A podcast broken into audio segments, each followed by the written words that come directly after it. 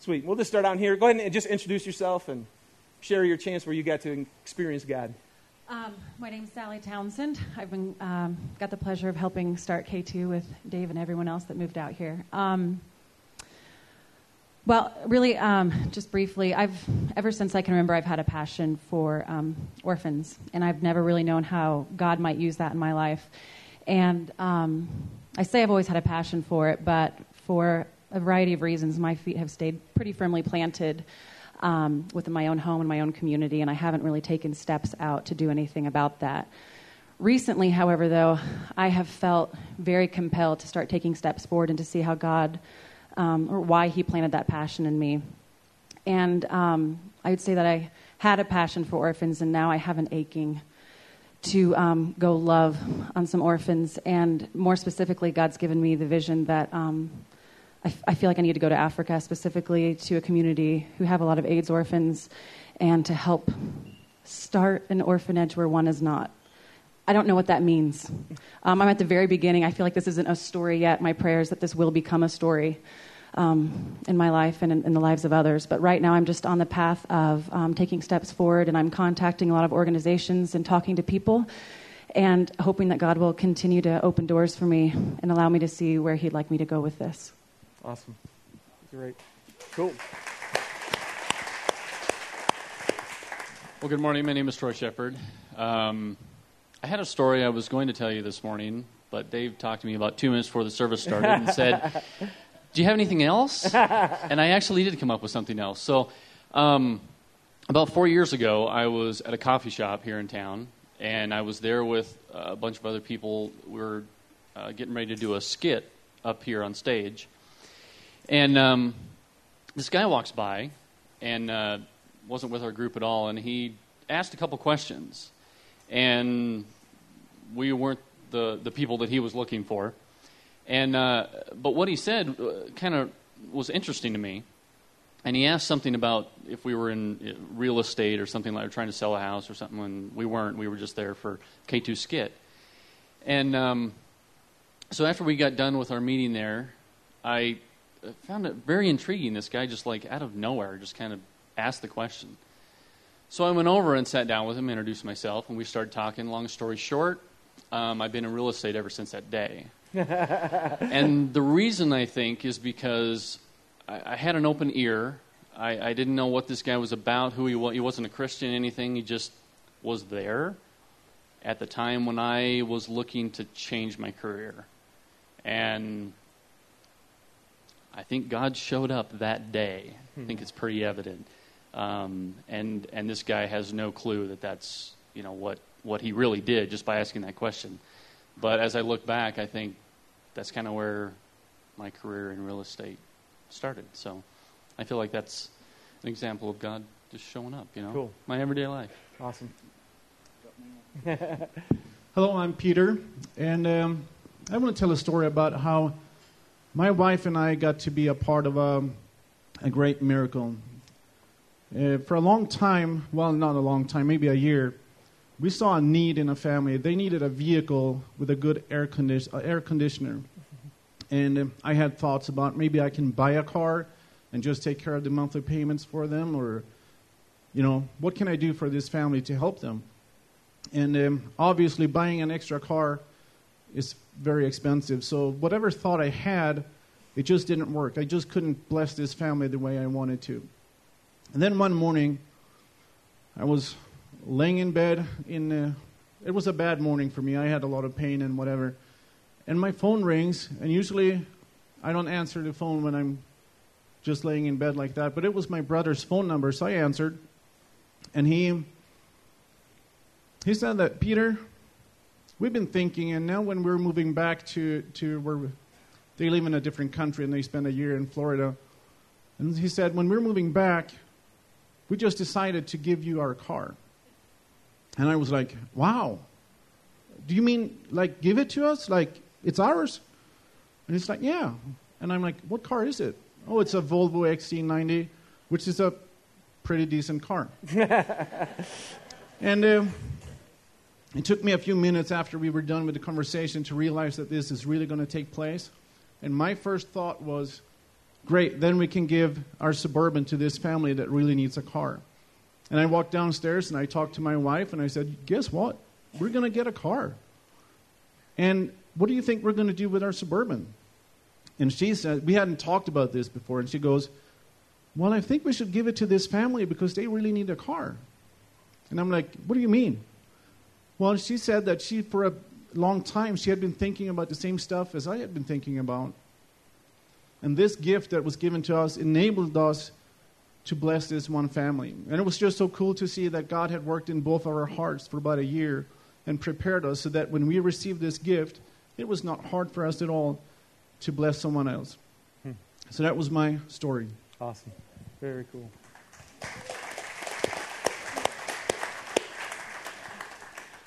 Hey, I'm Kara Menning, and whew, getting emotional already. um, so I thought it'd be good to bring him up here, but I think it's making it harder. Um, I think it was the end of January when Dave had a message on um, putting aside your own plans and following the will of God.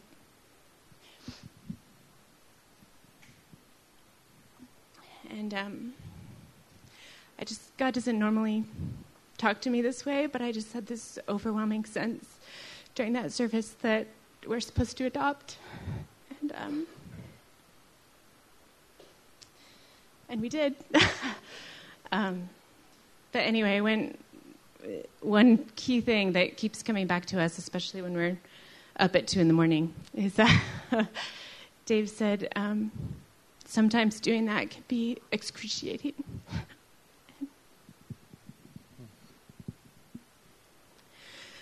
Um, and it's been that, and it's been wonderful. And um, I don't know. There's, I'd be, I'd love to share the whole entire story with any of you that are interested, but it's kind of long. There's a lot of details, a lot of uh, coincidental things that happened that week that just made it completely clear that we're supposed to adopt transracially, use a specific agency here in town. Um, and then in May, we actually had um, a failed adoption, so went to Indiana and spent a lot of time with the birth mother. And um, a couple of hours before uh, she was going to sign papers, she changed her mind. So we came back here, and then the next week we were matched with Asher's birth mom, and uh, it's been great. We adopted him June 1st, so he's seven weeks old today. And uh, I just feel like that was a complete situation where, you know, I come to church every Sunday and I do expect to hear from God, you know, because I do, but um, had not felt anything like that so strongly, really ever, that God was speaking directly to me so specifically. Awesome. Cool. You guys give him a hand for sharing, you guys. Thank you so much. Awesome. Thanks. I'll take that one. Oh, yeah. Thanks. Yep.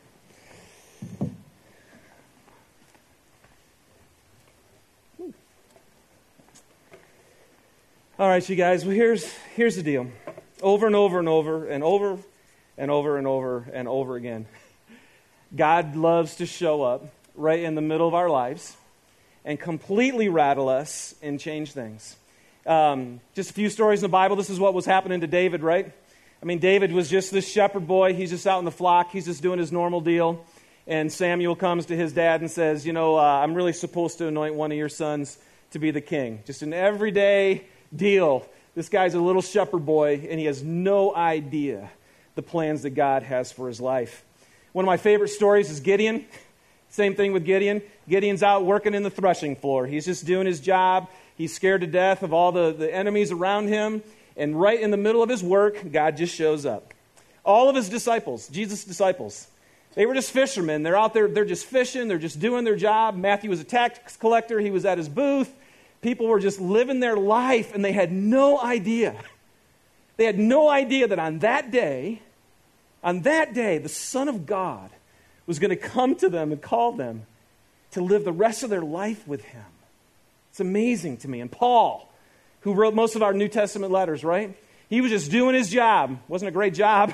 but he was doing it, man, and he was just walking down the road, and Jesus showed up miraculously to him. And you know what happens, you guys, for them when this goes on? Everything changes. Everything. Their lives completely changed, and the world around them completely changed. And, and so I just, I just thought about me and my, and my story. Uh, you know, for me, it was the same thing. I was 11 years old and I just went to church. I'm not going to, you guys know my, if you guys don't, but most people know my story. But I was just 11 years old too. I was just going to church with my family. Certainly was not expecting to run into God on that day. And he just popped into that church service and changed my life. I struggled following him, had a real hard time doing that. When I was 19 years old, I was out riding lawnmower, working for the city parks. And that's where God met me. In the middle of my everyday, normal day, out doing my job, God came in. This church exists, K2 the church, because one day I was at work, just like you're at work every day, had lots of meetings, got out of my meetings, went and hit the phone, and, and on that day was the invitation from Luther Ellis to consider planting a church in Salt Lake City, Utah. Normal day, every day, living and God shows up. And when He does, everything changes. So, today, what I want to share with you is again, we've just been looking at some stories that are in the Bible and then trying to show us how they can actually fit who we are and where we are in our life so that you could be next. Now, that, that actually can be really exciting and that actually can be very terrifying to know that maybe you could be the next one to have your life be rattled, to have it be absolutely, completely transformed and changed so that you can change the world. And we're going to talk about Moses today. And I just, we're going to guide you through. I just want to talk you through. And if you, if you don't know the story of Moses at all, just real quick, because then I want to pray. But Moses was actually born in Egypt, where all the Israelites were. He ends up killing this guy, and so he has to flee to Midian. And after he gets to Midian, he's just totally hanging out. He becomes a shepherd, and he's taking care of his, his father in law uh, Jethro's flocks. And then one day he runs into the good old burning bush, right? Moses and the burning bush experience. And uh, what I'm going to take you through today is that experience right there. What happened when God showed up while Moses was just tending his flocks, just doing his job, and he met God? All right? So uh, we need to pray today. And, uh, and I just I, I, invite you right now just to simply open your heart and uh, in your mind uh, today, because who knows? You could be next, maybe even today, to hear the voice of God. So let's pray for it.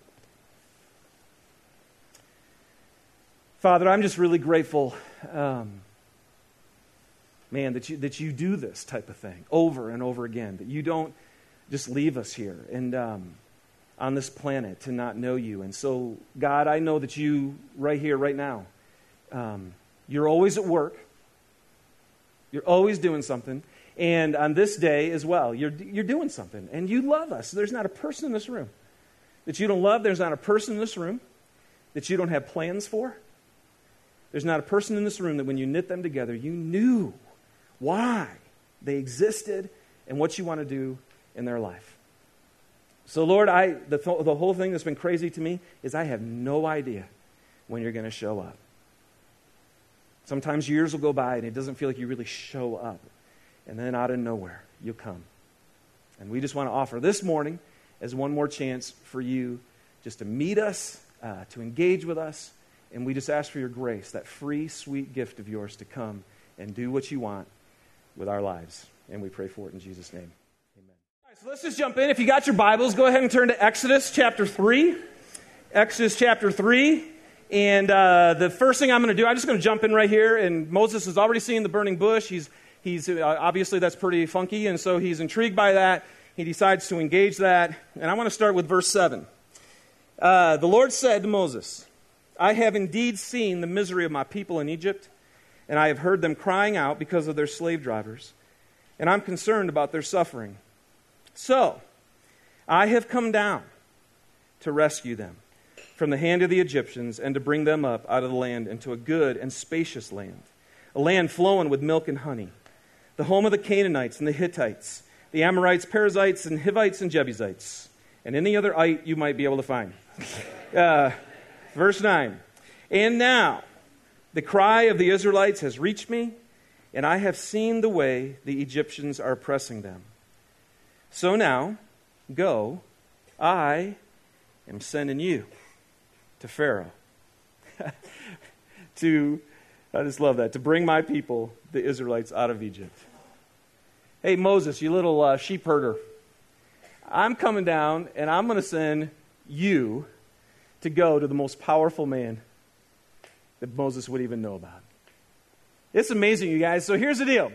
If God shows up into your midst, He's always doing something. He's always at work. He loves the world. He loves you. He wants to change you into the person that He created you to be, and He wants to touch the whole world. And so when He comes into your midst, when He engages you, He's always going to step into your life and say, Okay, buddy, here we go.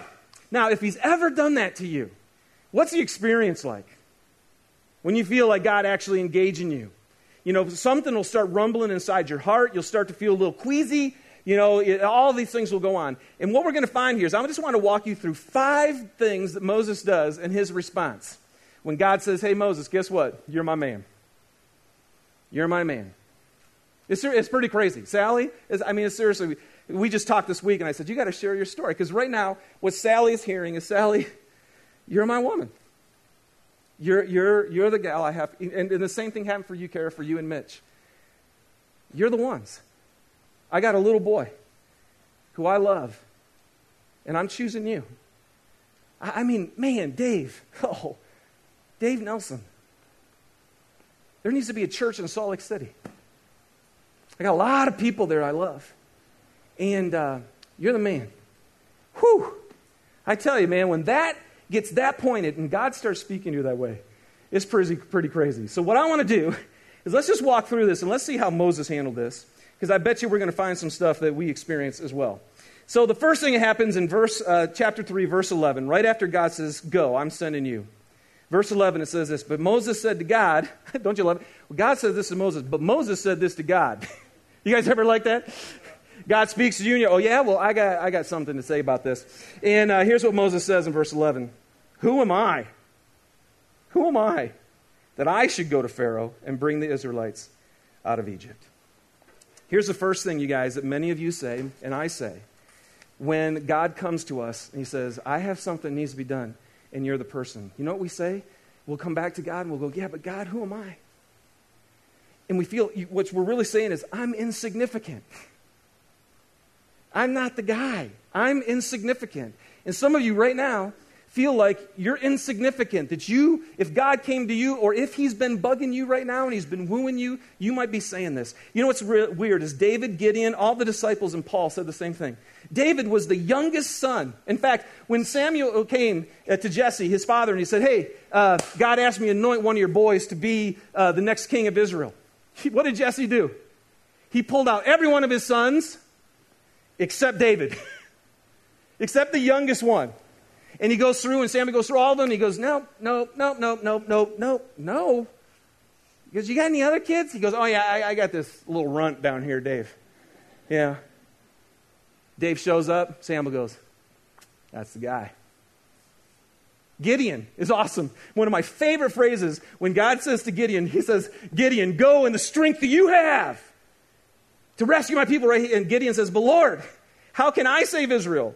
My clan is the weakest in Manasseh, and I'm the least in my family. I'm the runt. I'm insignificant. You got the wrong guy. You need the mighty warrior, which is what God actually called him, which is interesting. When they get in, in Acts, when the disciples started to do all these crazy things, the people looked at him and they said, Wait, wait, wait, wait, wait. These guys can't do this. They called them unschooled, ordinary men. Nothing special. Fishermen, tax collectors, you name it. There was nothing significant about them. Paul, too, when he was trying to help everybody understand, do you, know, he goes, Do you realize what God did? I was the worst of sinners. I mean, if God was going to choose somebody to help expand the church and reach the Gentiles, I was so not the guy. I was trying to kill the church. In fact, I was. See, do you guys love it? I just love this. So if you're sitting here today and you sense maybe God's prompting you, go, yeah, but man, I am not the guy. No, look at this. I don't care if you're significant. And here's what's funny, you guys, because I had this struggle. I, I, still do have this struggle. Okay? Man, when you're when you're going when you feel the call, and I remember I, I used to tell people all this time because I was in Detroit, I was actually part of the team that got to plant Kensington. And after seeing what it took to plant a church, I remember saying, There is no way I'm ever doing that. There's no way I'm ever going to plant a church. And after doing ministry for years, and you guys, maybe you're like this in your own life, but I look in the mirror, and when I look in the mirror, see, I see everything that I can't do. I don't, anybody else like that? I mean, I see the weaknesses and I see the reasons that I should never be the guy to do something like this. And I can't tell you how many conversations, in fact, what was it, Suze, two weeks ago? I, I sat with my wife, and again, I'm just going, dude, I just, I, I don't think I'm the right guy. And, and what's so crazy, you guys, is um, notice how God, so, so Moses comes up and he goes, wait a second, God, who am I? And what I love about God, and you'll see this in Jesus all the time, is when people ask Jesus questions, he hardly ever answered them. It's hilarious to me. And look, look at this. In, in verse 11, he goes, Moses said to God, Who am I that I should go to Pharaoh and bring the Israelites out of Egypt? And God said, I'll be with you. And this will be the sign that it is I who have sent you. When you've brought the people out of Egypt, you'll worship God on this mountain. This is very, very, very, very important. When God came to Moses, Moses said, Who am I? And God didn't answer him. He didn't tell him who he was. What did God do? He said, Let me tell you who I am. See, it's not about you. It's not about you. It's about God. And when God comes to you and he says, Hey, this is what I have for you. And you're saying, Who am I? I love that God goes back there and he just says, Well, it doesn't really matter who you are because I'm going to be with you. I, I heard a guy one time talking about this story, and he said there wasn't really anything special about the bush, you know, that Moses ran into. What was special was that there was a fire in the bush. So any old bush will do. Isn't that awesome? See, it's not, it's not the bush that's special, it was the fire in the bush, so any old bush will do. And I'm telling you, when you read the Bible, what you find is God loves to say, you know what? I bet that guy can't think he can do anything. I'm taking him. I bet this person won't do it. I'm going to take them. Because then when God works in your life, He does so much more than you ever thought, and it's unbelievable, and He does amazing things. So, you guys, in other words, you know, when, when, when Moses says this to God, it's so important to understand that it's not about who we are, it's about who He is. And if you feel insignificant today, if God's been prompting you and you're going, yeah, but who am I? You just got to remember, it doesn't really matter. God can and will use anybody. And if He's calling you, then He may want to do that through you. All right, so here we go. After that, Moses said to God, Well, okay, uh, well, suppose I go to the Israelites and say to them, The God of your fathers has sent me to you, and they ask me, What is his name? And Moses says, Well, then what should I tell them? And I, in other words, what he's saying here is, Well, who are, who are you? really? And so if they tell me, like, what do I tell these guys? And I hear this one all the time. When God prompts some people to do things, some people will say this, yeah, but I'm, I'm ignorant. The first one is I'm insignificant. The second one is we'll say is the excuse we'll give God is, well, I, I, but I'm ignorant. And again, basically what we're saying is, but I don't know enough. Okay? Don't raise your hands here, but have any of you ever felt like that? Like, I, I can't do what God is asking me to do because I don't know enough. And again, what I love in Acts is they looked at Peter and John and they go, wait a second, these are unschooled, ordinary men. And they were astonished and they took note that these men had been with Jesus. See, God is simply looking for people who respond to Him when He says go. He doesn't need really smart people. He doesn't need people who, you know, who go to seminary and who, who go to Bible studies and have all this knowledge before they do anything. Now, let me tell you something. Knowing God is critical. So when he asks him and he says, Well, who are you? God comes back and he says, Okay, here's who I am. You tell him, I am. Sent you. Huge. Can't go into that. Huge issue right there where God relates who he is in his name. But you guys, so we do need to seek after him. And we need to ask him questions. And we need to take seriously, and I can't tell you how critical this is, we need to take seriously his revelation of himself. Okay? I say this all the time. But there is no way that my little human brain is going to figure out who God is. I, I, I, and again, I hope I can't, because then he's really, really tiny and small. So it is critical that we let God tell us who he is through this right here and spend amazing amounts of time in here. It is important that we know who he is. But please hear me, okay? But I also know this there's a ton of people who've studied this thing and they know it inside and out. And when God says go, they never go. When God actually asks them to love, they don't really love. And you know, that's when the church and religion gets really ugly because you get these people who know a lot of stuff, but they actually never follow God. That is, that's horrible. In fact, that's what Jesus had to fight with the Pharisees and the Sadducees his whole life here. So, what God is asking you guys right now is if you're sitting here today and you go, Yeah, but I don't know enough. I just, you guys, nobody in Scripture had to go through seminary or classes of any sort to do what he asked them to do. David, now he had to go through a lot of testing, a lot of, a lot of uh, opportunities to test his faith, and so did Gideon, and so did the disciples, and, and so did I, and so will you. Okay? But what we go through, you guys, is every time that God gives you a chance, and if he's prompting you, and you step out, then God is going to show you more of Himself and you're going to know Him intimately and personally. And this is so my passion. This is the thing about church that drives me personally crazy. is that we have tons of people who try to get to know about God and they don't ever actually know Him. You know, they, these guys back here, they didn't have the scriptures to read and study. They became the scriptures that we read and study because they said yes to God. And so, man, again, if you're sitting there and you go, but I need to know more and I got to get more, it's like, no, you need to step out. I'm ignorant. Go. I don't get it. Go. And I tell you what, you'll, I feel like what God is saying, and you'll know me more if you take one step of faith than if you read a ton of books. Just take one step of faith and you will know me personally and intimately. All right? So, number one excuse, I'm insignificant. Number two excuse, I'm, I'm, I'm uh, ignorant. And the third thing I think that Moses says, yeah, but God, I'm scared. Anybody ever been scared? You know, I, I personally think this is the number one reason that we don't go when God says. Chapter 4, verse 1. Moses answered, Well, what if they don't believe me or listen to me and they say, The Lord did not appear to you?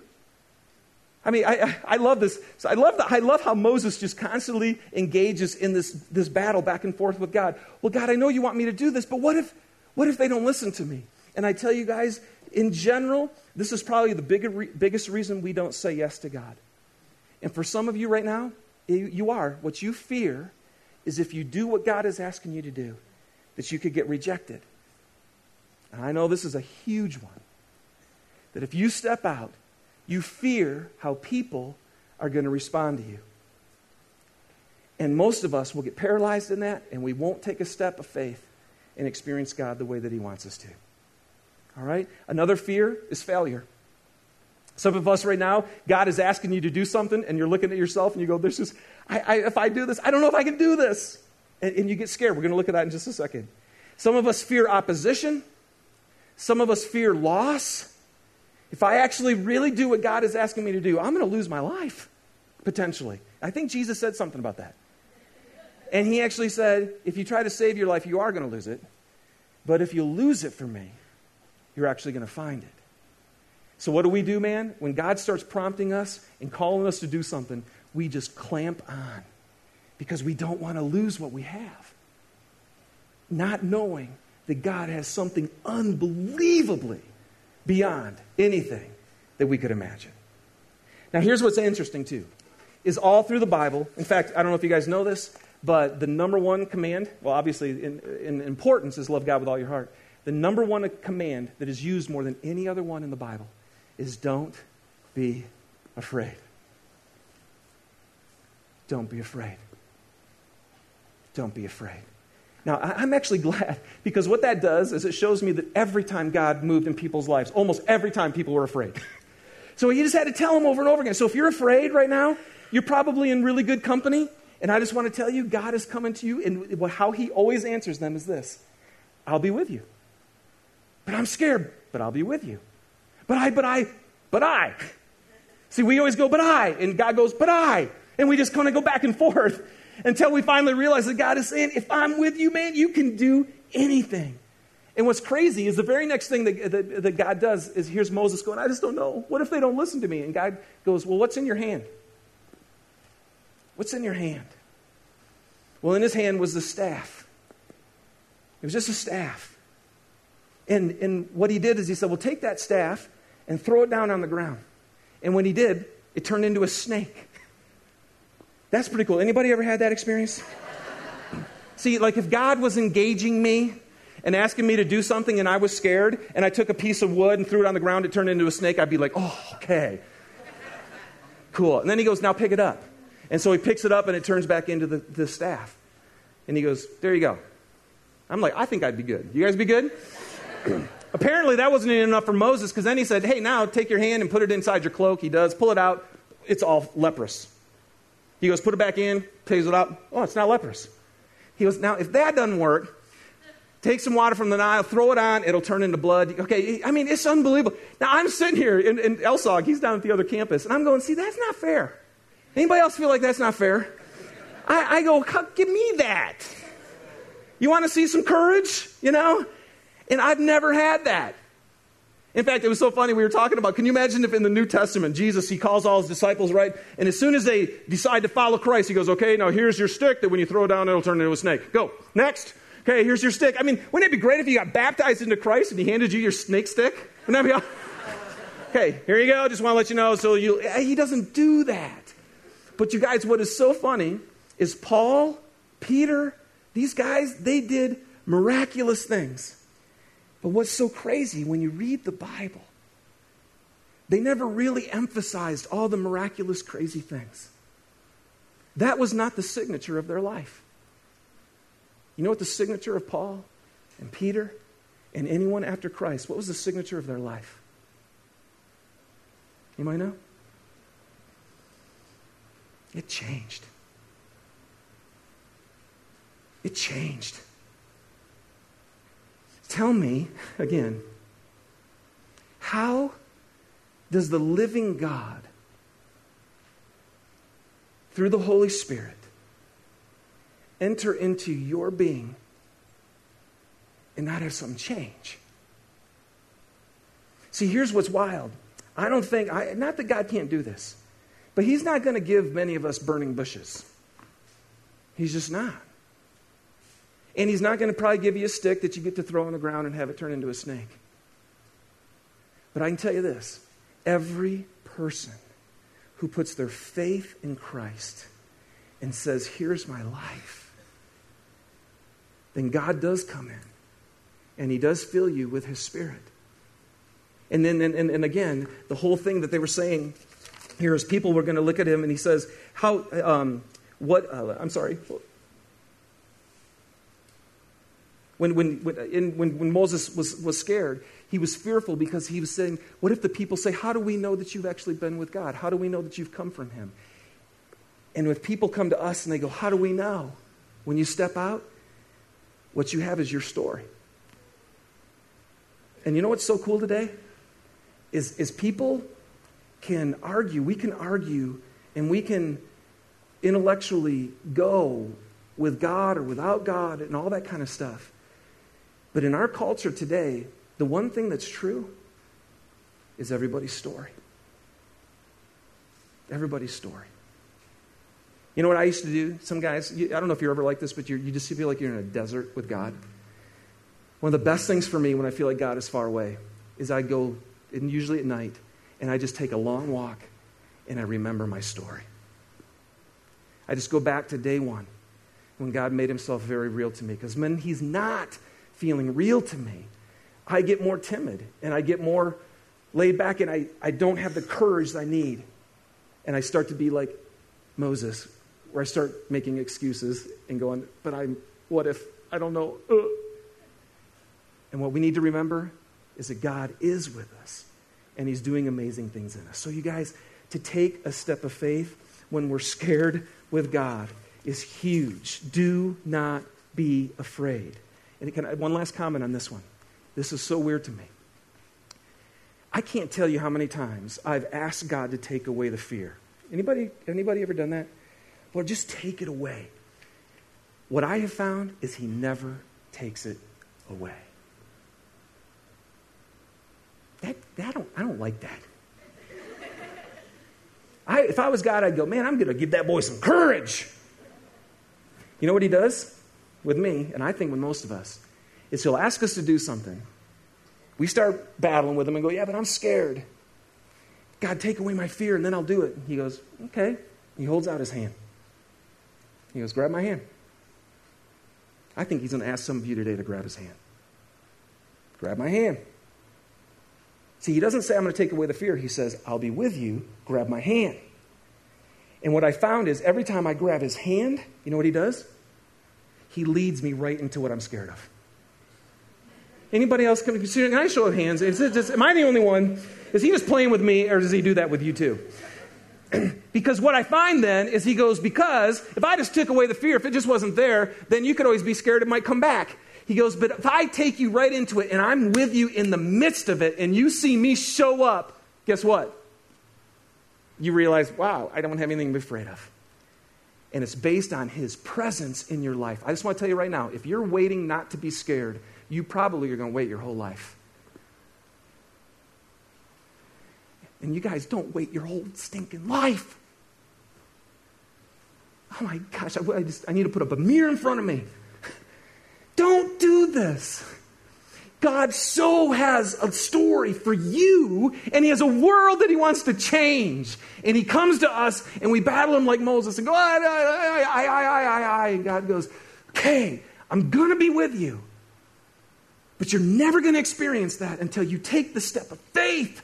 And then once you take it, the courage comes. It's crazy to me. I think He's going to ask some of you to do that today.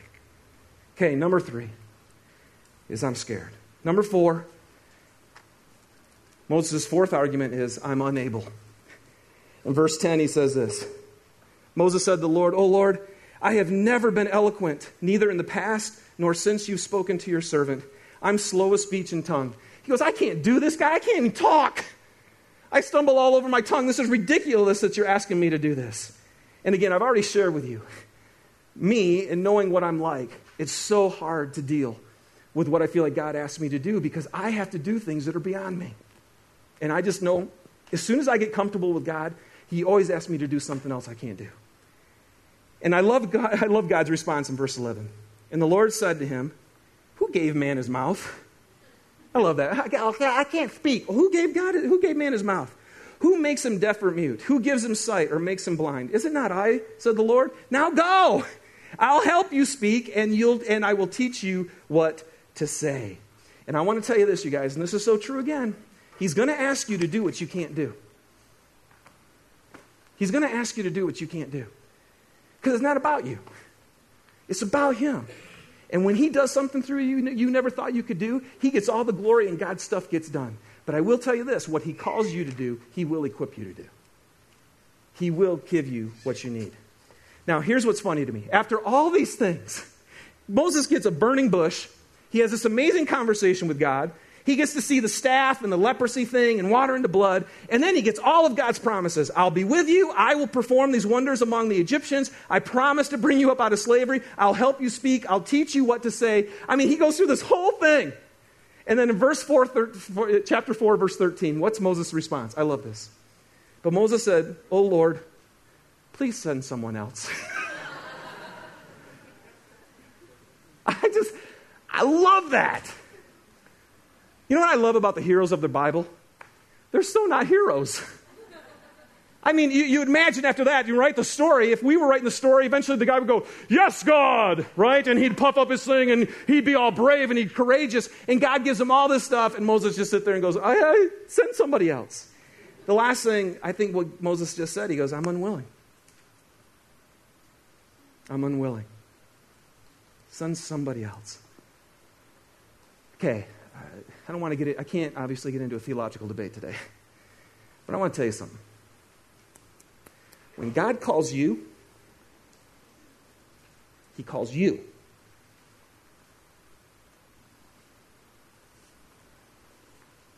He calls you. And He knows you.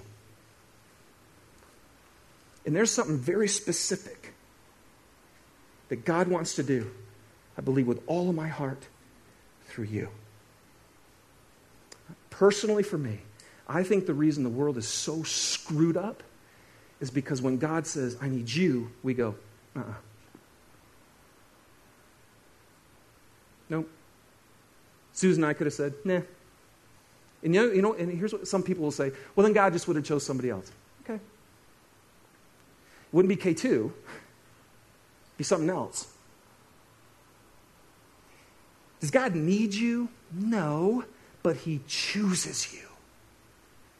And I think the world, I think Salt Lake City, I think where we live could be amazingly different if just all of us would just simply say, okay, God, take my life. You have plans and they're good and they're right and they're pleasing and you want to change the world, my world that I live in. And we just go, send somebody else. And I just think God's going, I'm not going to do that because there's nobody like you. Your personality, where you live, the time that you are, the connections you have, the experiences you've gone through. There ain't nobody else who has that. And I think God has done everything that He's done in your life up to this point so He can do the very next thing that He wants to do. And what are you doing? Are you arguing with Him like Moses? Or are you going to say yes to God? Now, today I'm really excited because I have a guest here today. Uh, and it's somebody who's been saying yes to God. And, um, and so we're just going to, I just want to invite him up and I want him to share his story with you just one more person who's doing that. So, Jeff Hartings, would you guys give it up for Jeff and uh, bring him on up here real quick?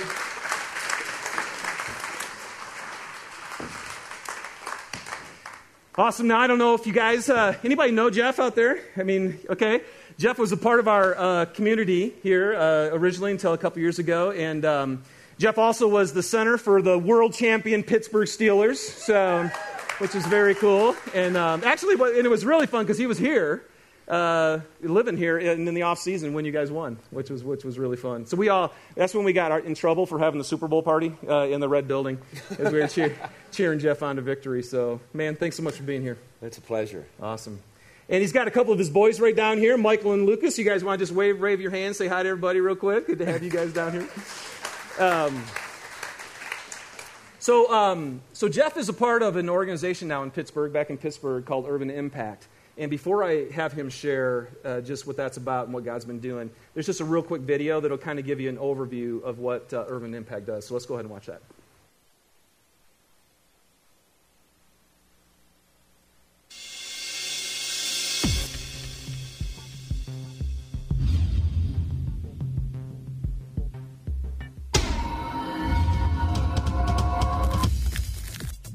Our kids just lack opportunities. That's what poverty is. They lack the options.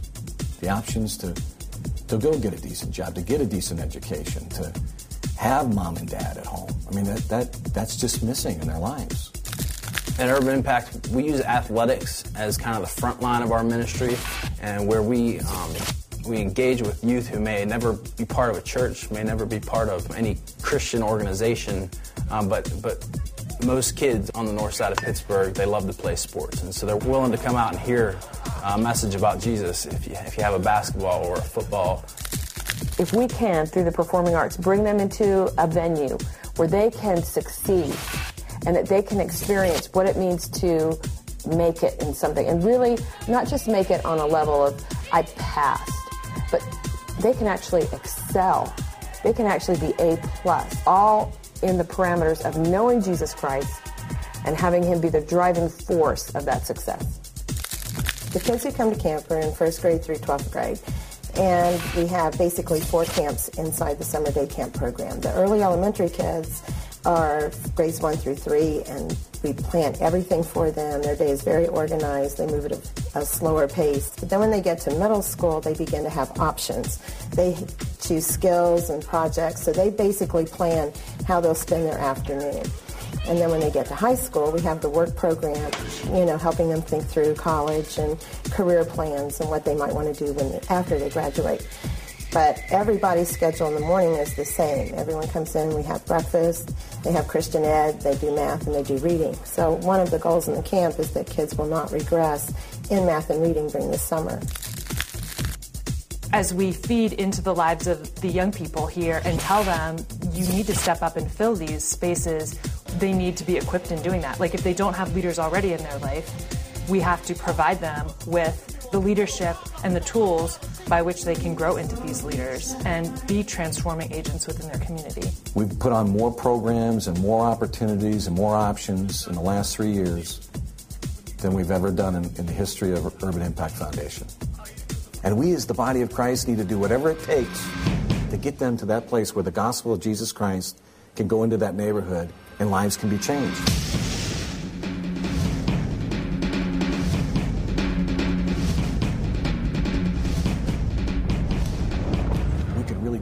Transform this neighborhood, one person, one family, one block at a time. Awesome. Isn't that cool? Yeah, you can just celebrate. That's awesome, man. Oh.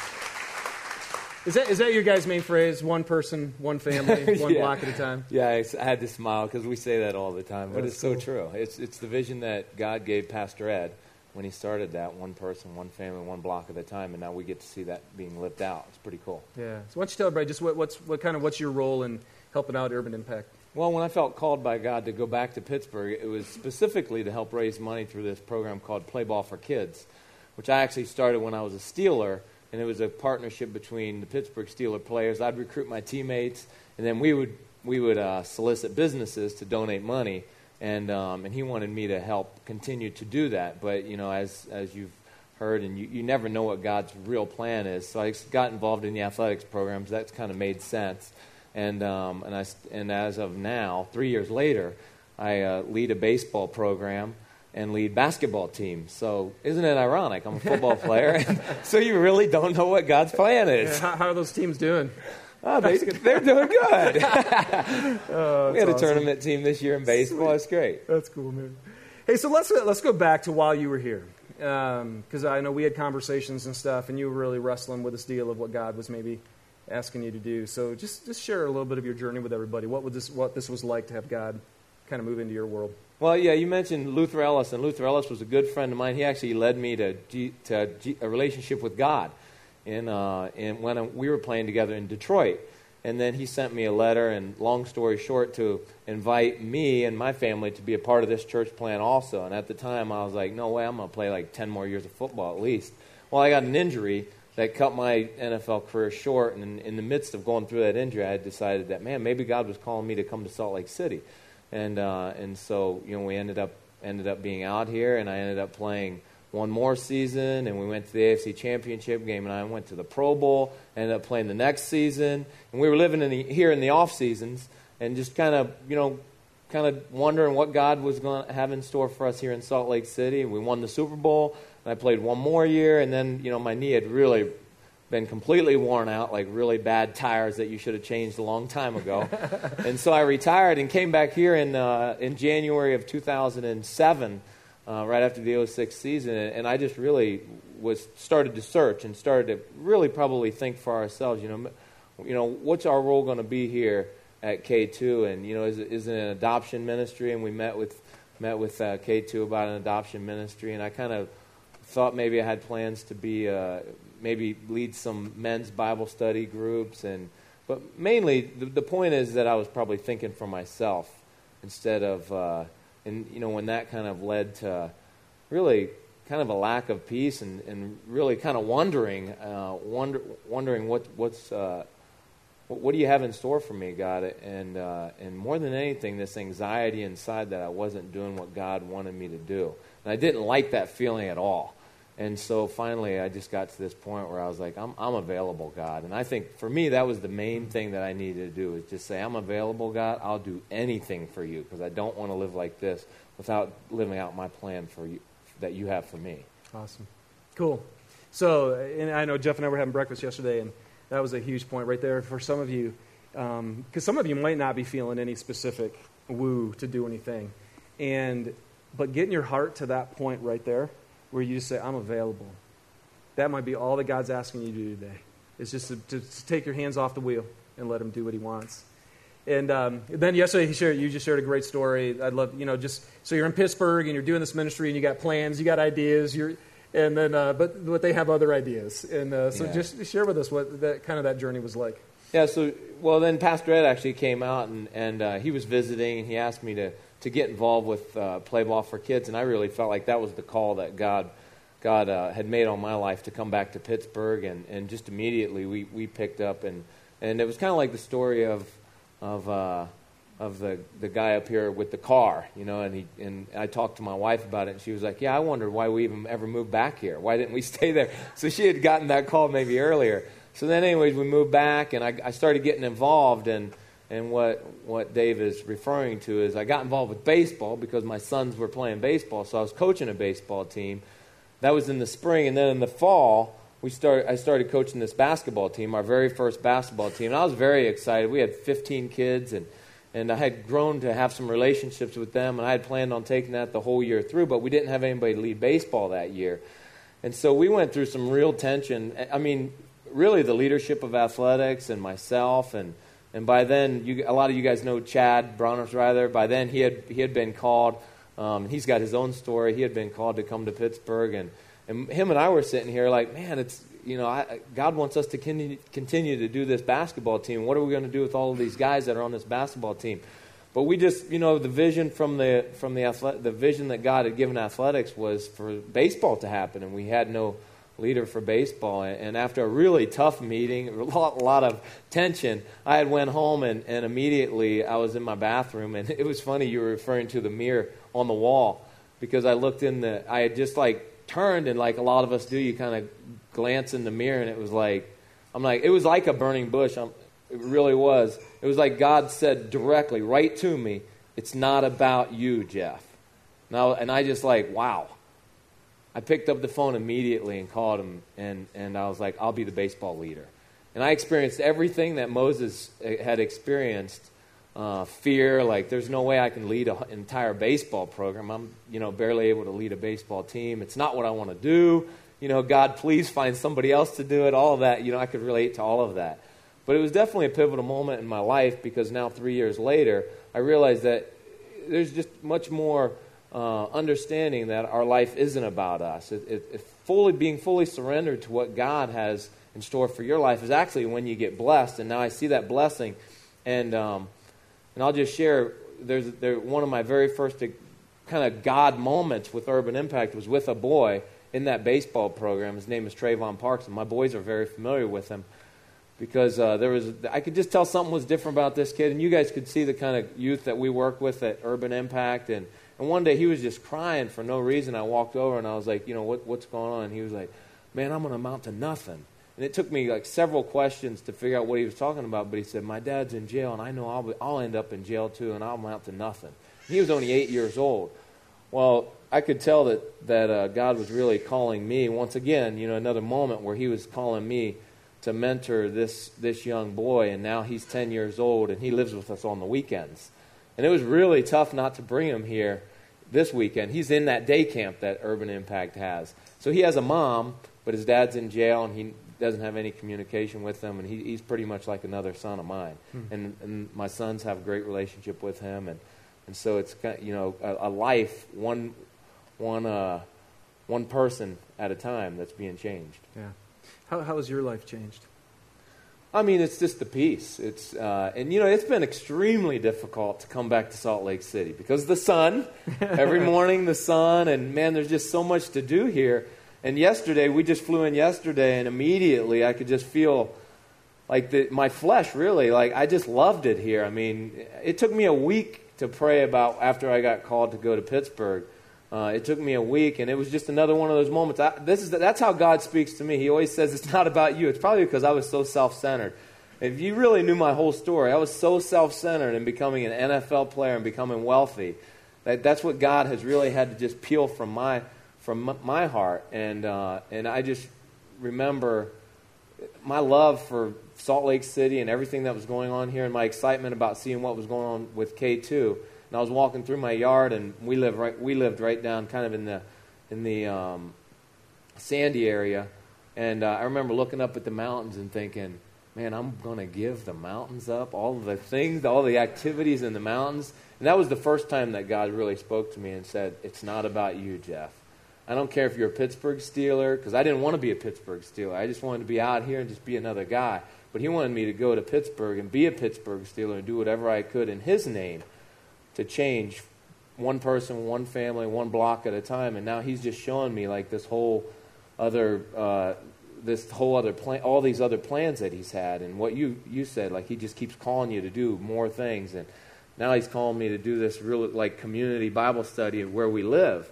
And I'm like asking God, man, you're not asking me to plant a church, are you? Because I'm scared to death of that. But it's pretty much over, buddy. Yeah. So You'll be giving me a call in about a year, probably. I know. You know, and sometimes I do wonder. I'm like, was I really called to go to Salt Lake City? Like, how does that fit in the plan? And he just keeps showing me why and all of these connections. K2 people. Pittsburgh. Yeah. yeah. That's awesome. I never thought about that. and I'm going to stop thinking about it right now. Well, man, uh, I just think one of the things that's cool too is Jeff was just sharing yesterday. So in this meeting, it's so intense. He gets, comes in the bathroom. God says, Jeff, it's not about you what I love, Jeff said yesterday too. So he immediately got on the phone and called the guy and surrendered his life. And, and now God's using that. And what's really cool too is Chad's down south telling his story. And you guys know Chad. I love Chad. He's the guy who always says, "What in the world's a forty-some-year-old bald white guy doing down in inner city, you know, Pittsburgh?" And and he's changing kids' life. Five kids, right, this year. Yeah. Five kids that Chad personally, because of his investment in their life, are now going to college this fall. so I mean, you know, it's just awesome so cool. Three or four from that basketball team. Four from the, team, you know. Yeah, four of them were from that first basketball team. Fifteen kids in a living room go start a basketball yeah. team, and we thought we were leaving them because we were going to do baseball, and yeah. God had other plans for sure. So there you go. Thanks, man. Thanks for sharing, buddy. I appreciate it.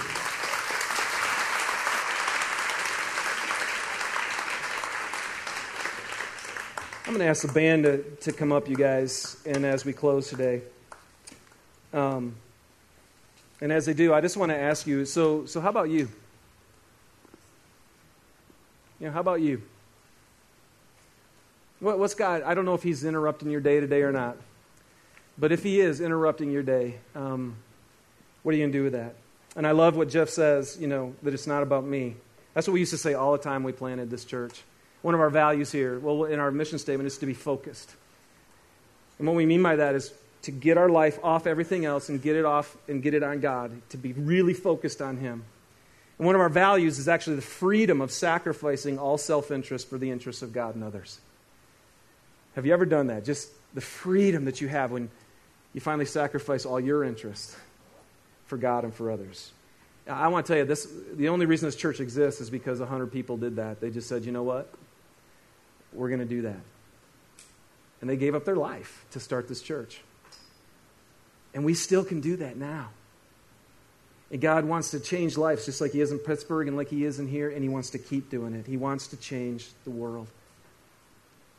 I just I can't imagine what Moses saw because he finally went with God. Got to see the, all those amazing moves of God in Egypt. He got to see the Red Sea parted.